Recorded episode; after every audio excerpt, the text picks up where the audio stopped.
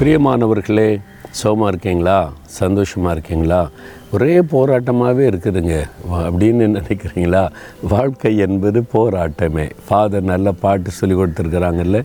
அப்படி தானே பைபிளில் இருக்குது போராட்டம் உண்டு. ஆனால் என்ன நடக்கும்? வேத வசனத்தில் தாவீது இந்த பக்தன் என்ன சொல்கிறார் தெரியுமா?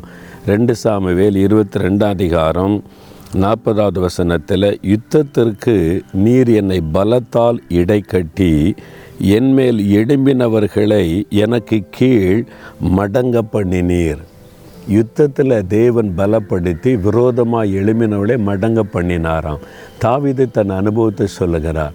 பாருங்க யுத்த வீரனாய் தாவீதை மாற்றி போகிற இடத்துலலாம் ஜெயம் கொடுத்தார். ஒரு இடத்துல தாழ்வீது தோல்வி அடைய கத்தர் விடவில்லை. நம்ம வாழ்க்கையிலையும் போராட்டம் உண்டு. கடைசி வரைக்கும் ஓட்டத்தை முடிக்கும் வரைக்கும் அல்லது ஆண்டவுடைய வருகை வரைக்கும் போராடி கொண்டே தான் வாழணும். ஆனால் நம்மை பலப்படுத்தி சத்துருவை நமக்கு கீழாக்கி போடுகிற தேவன் நமக்கு இருக்கிறார். சாத்தான் எத்தனையோ தரம் ஆயிரக்கணக்கான முறை என்னோடு மோதி இருக்கிறான். அந்த நாற்பத்தி நாலு வருஷ ஊழியத்தில் ஆண்டவர் தோல்வி அடைய விடலை. அவர் ஜெயம் கொடுத்து ஜெயம் கொடுத்து ஜெயம் கொடுத்து நடத்தி இருக்கிறார் இப்போவும் போராட்டம் முடியலை யுத்தம் முடியலை. தினந்தோறும் யுத்தம் தான் தினந்தோறும் போராட்டம் தான். தினந்தோறும் வெற்றி. அதுதான் கிறிஸ்தவ வாழ்க்கை. சோர்ந்து போகாதங்க.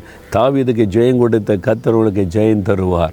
இந்த போராட்டத்தில் ஜெயிப்பீங்க. உங்களை பலப்படுத்தி ஜெயம் கொடுக்கிற தேவன் அவர் தகப்பனே.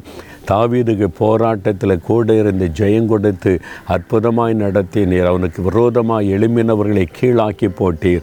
இதோ உம்முடைய மகன் உம்முடைய மகளுக்கு இந்த போராட்டத்தில் ஜெயம் தாரும். இவர்களுக்கு விரோதமாக எழும்புகிற வல்லமைகள் மடங்கடிக்கப்பட்டு போகட்டும். சத்துருவாகிய சாத்தானுடைய கிரியைகள் முடங்கடிக்கப்பட்டு போகட்டும். ஜெயம் கொடுத்து நடத்துகிற தேவனுக்கு ஸ்தோத்திரம் ஸ்தோத்திரம். இயேசுவின் நாமத்தில் ஜெபிக்கிறோம். ஆமேன் ஆமேன்.